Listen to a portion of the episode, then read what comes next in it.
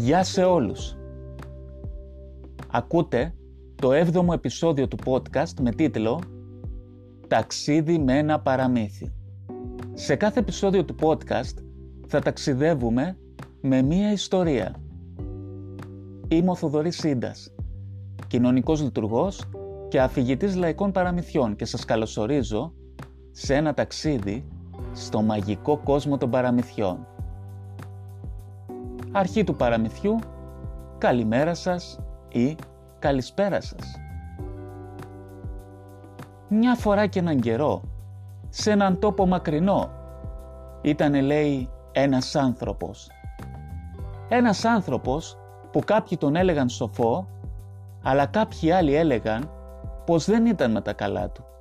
Και τον άνθρωπο αυτόν τον έλεγαν Νασρεντίν Χότζα. Μια μέρα ο Χότζας βρισκόταν στις όχθες ενός ποταμού. Κάποια στιγμή απέναντι στην άλλη πλευρά του ποταμού βρισκόταν ένας άλλος άνθρωπος και φωνάζει στον Νασρεντίν «Hey! Χότζα! Πώς μπορώ να περάσω απέναντι» και του απαντάει ο Χότζας «Μα είσαι απέναντι» Αυτή ήταν η ιστορία.